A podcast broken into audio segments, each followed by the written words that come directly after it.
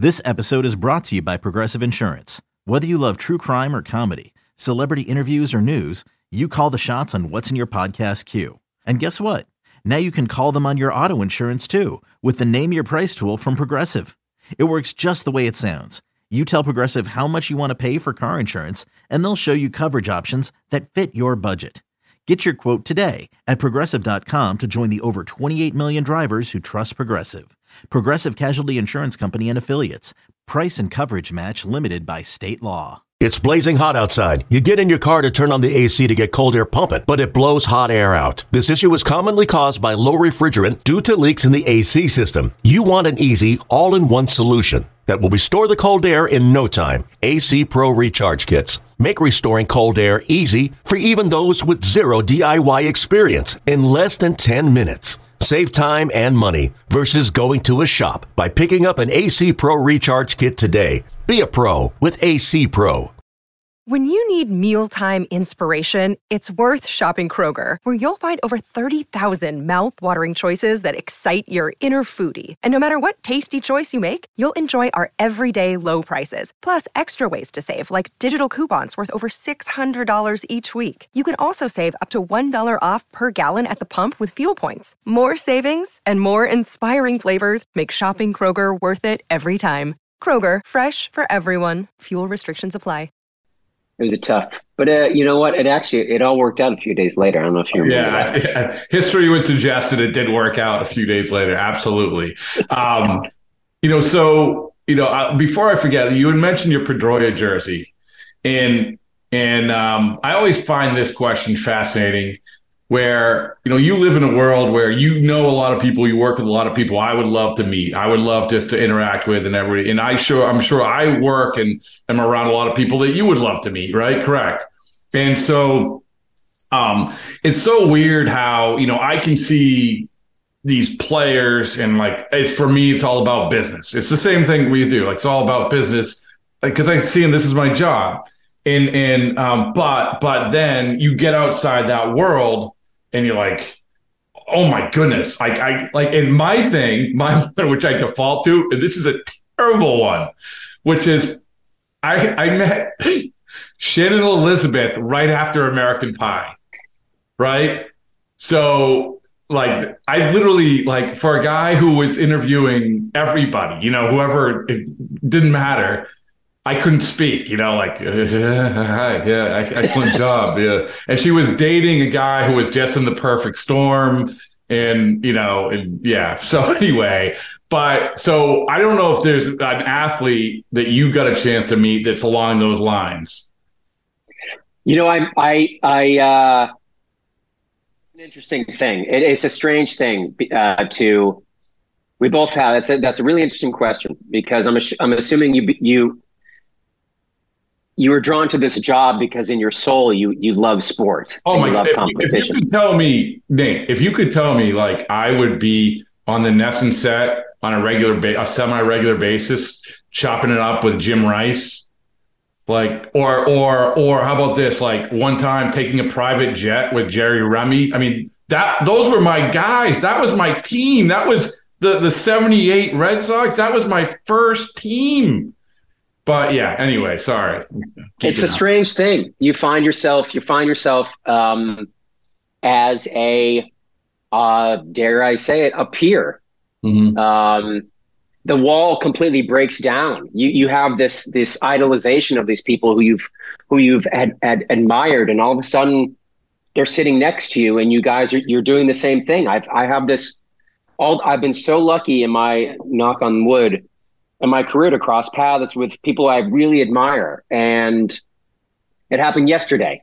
Um, I was sitting in a writer's room um, uh, rehearsing for a show that I'm working on next week. And the people on either side of me, I, I admire really greatly. And I get to watch them work and create. And I'm, I was their peer for a little bit. And I'll, you and name I'll one name. I'm, I'm, not, you're not name dropping. You're not, it's, I hate, the only reason that I can't, and I'll tell you after the podcast, is because it's sort of um, it's a semi the the the, the, oh. the, production is semi secretive. Okay, um, I like it. That, like, that spices it up even more. As well, go, okay. So, in, in, is there is there a time, another time that you looked up next to? Like I said, like I would be on a plane with, and I was on a plane with Jerry Remy for two hours, and we were talking about Ralph Houk. it's like, and so I don't know, like if you have, if if you had that yes. sort of thing, okay. Yeah, the answer is yes, a thousand times. Yeah, a thousand times. I, I starting at the Daily Show. I was, I'm in, you know, I was that was my first big job, and I was in joke meetings with Jon Stewart, mm. trying to figure out a joke, trying to break down a joke. It's it's it's math, trying to figure out the math so the joke works. Working with like t- doing bits with Matthew Perry. Um, during Studio 60, which was a show I did, an NBC show that brought me out to Los Angeles 16 years ago. Um, uh, uh, last year, I, I had the um, the great fortune of being on set for you know 10 hours with uh, Sean Penn and Julia Roberts and me. The three of us were were in two scenes together. That's pretty good. And between takes, we you know they were telling stories, and Sean Penn was telling about was talking about, you know, Marlon and how Marlon idolized the real actor that Marlon was obsessed with. And my fucking, I'm like, holy fucking shit. Where, where are we? Brando stories? Holy fuck. It's like Paul Muni. Brando, like Paul Muni was the actor that Brando idolized the most. He put Paul Muni above everyone else. I was like, yeah, yeah, okay, go ahead. What else? What else? Um, so that happens. Uh, that that is a, a, strange, really strange part. So so, so so to flip that, has there ever been an interactive with an athlete interaction with an athlete where you felt sort of like because that's that's obviously more of a hit and run sort of thing, unless you're hanging at their house. The GM, uh, uh, maybe I guess I'm not sure if it's his official title, but Brian Halloran. Brian Halloran. Oh, yeah, yeah he's from, is, he from Weymouth. He's yeah. from Weymouth, and he graduated. Um, maybe they didn't graduate together, but they both worked at Caldor. Remember Caldor? Sure. Um, he and my brother worked at the same Caldor on I think Route 18 in Weymouth in you know 1985, uh, yeah. six, and they graduated high school at the same time, and so they they stayed in touch like vaguely over the years. Um, and we were home one time I was doing a baseball road trip with my dad, which I've done a couple times. That's awesome. And we finished in Boston, of course. And my brother reached out to Brian and said, "Hey, we're we're all in Boston. We're, going to go to the game." And Brian was like, "Here's what I'm going to do. I'm going to set you fully set you up." And I said, "Okay." And we didn't tell my dad. And we got there like an hour before the game, and Brian met us and took us into the players' entrance into into the clubhouse. And my dad was like, "Where we?" He's like, "Where are we going? We can't go in here." I was like, "No, it's all right, Dad. It's Brian. You know, runs the team." And we walk past the security guys from Quincy, and he's giving us shit because we're from Weymouth. And all of a sudden, the door opens, and we're in the fucking clubhouse. And we're walking by, and Ortiz is at the end, like polishing his bats. And I was like, holy shit, Ortiz is doing some real Ortiz stuff at the other end of this room. Oh my God. We walk in, he walks us straight into Tito's office. And because I was such a psycho Red Sox fan, I knew he and Pedro played cribbage. Yeah. And cribbage is a game that I used to play with my dad and my grandfather. And so I sent him like this beautiful cribbage board uh, out of nowhere, just a psycho fan. Like Tito Francona, Fenway Park, Boston, Massachusetts, wrote a little note. He called me, left a message saying, "Oh, thank you so much. Uh, um, me and Petey are going to use it today. I really appreciate you know. I'm glad you're such a fan. Thanks for doing it." And so I walked in. He's like, "Oh, you're the you're the you're the guy. You're the maniac who sent me a courage board." I shook his hand. And my dad is just like, "Fuck." He's stunned. He's like, "What am what am I doing?" And then Brian's like, "Do you know Rob?" And he's like, "Oh my God, yeah, of course. You're from uh, Hot Tub Time Machine. We watched Hot Tub Time Machine on the bus ride from Fort Myers to Jupiter, wherever the fuck, yeah, during yeah. spring training." He's like, "Get Petey in here. Petey loves that movie." In comes Pedroia. Holy shit, it's Lou, which is my brother's character in right, Hot Tub right. Time. It's fucking Lou. Go get Wake. Get Wake. Holy shit fucking Lou. Every word out of his mouth was fucking. Fucking Lou, fucking Lou's here. Holy fucking shit, Lou. I fucking love that movie. And my brother's like, oh my God, Pedroia shaking my hand. in comes Wakefield, who's pitching in like 45 minutes. He's got a sleeveless T-shirt on. He's like, "Hey man, how you doing?" Hey Lou, all right. He was like so chill and laid back and just like the fucking greatest guy. And again, my father's head is spinning like in The Exorcist. And then he takes us out onto the field, down the tunnel from the clubhouse into the uh, uh, the dugout, into the dugout yeah. onto the field. Uh, so I had a moment like that, and I couldn't. And Pedroia didn't know me from the, you know, from anyone, but he knew my brother, and so he had. It was, it was just like we all got photos with him. It was, it was, um, it was nuts. It was. We ended up after we went to the game. Francona got thrown out of the game for arguing balls and strikes, which was amazing.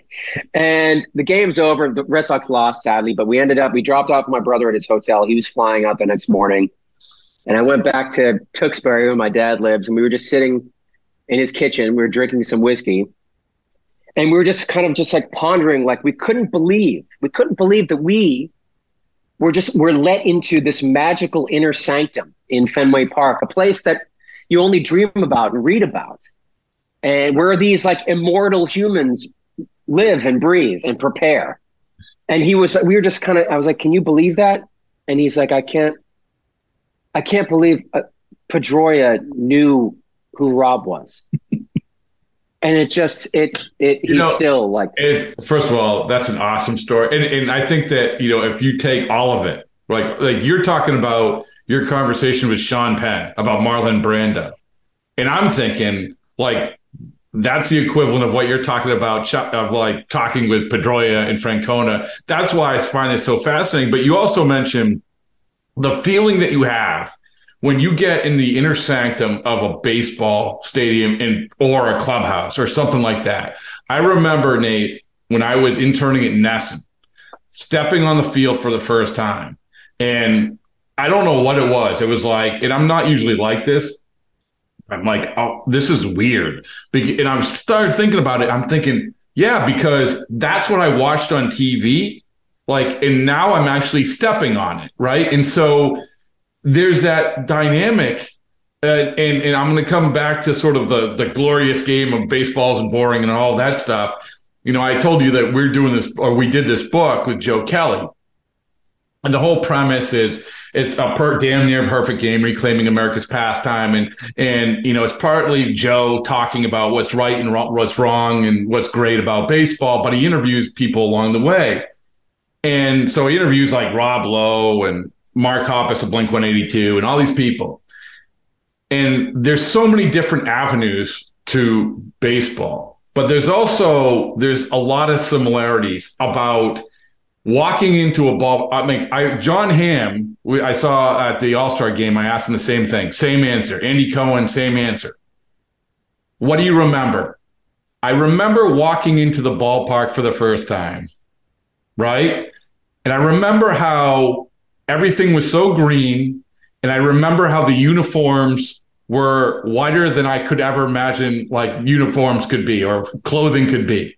And like I remember that. And so all the stuff that you're talking about, like I think that you know, that's at a different level, but this is what this is the common thread, right? In celebration of opening day, we've got a special episode of the Moth podcast for you. The theme is baseball and the surprising ways it connects people. I gaze out at the players on the field and then I, uh, I look over at my dad and I, I realize that in the silence between us that something has changed. It's like I'm seeing him for the first time. Two stories about baseball, family, and so much more. The episode's available right now. Subscribe to the Moth Podcast to make sure you hear it.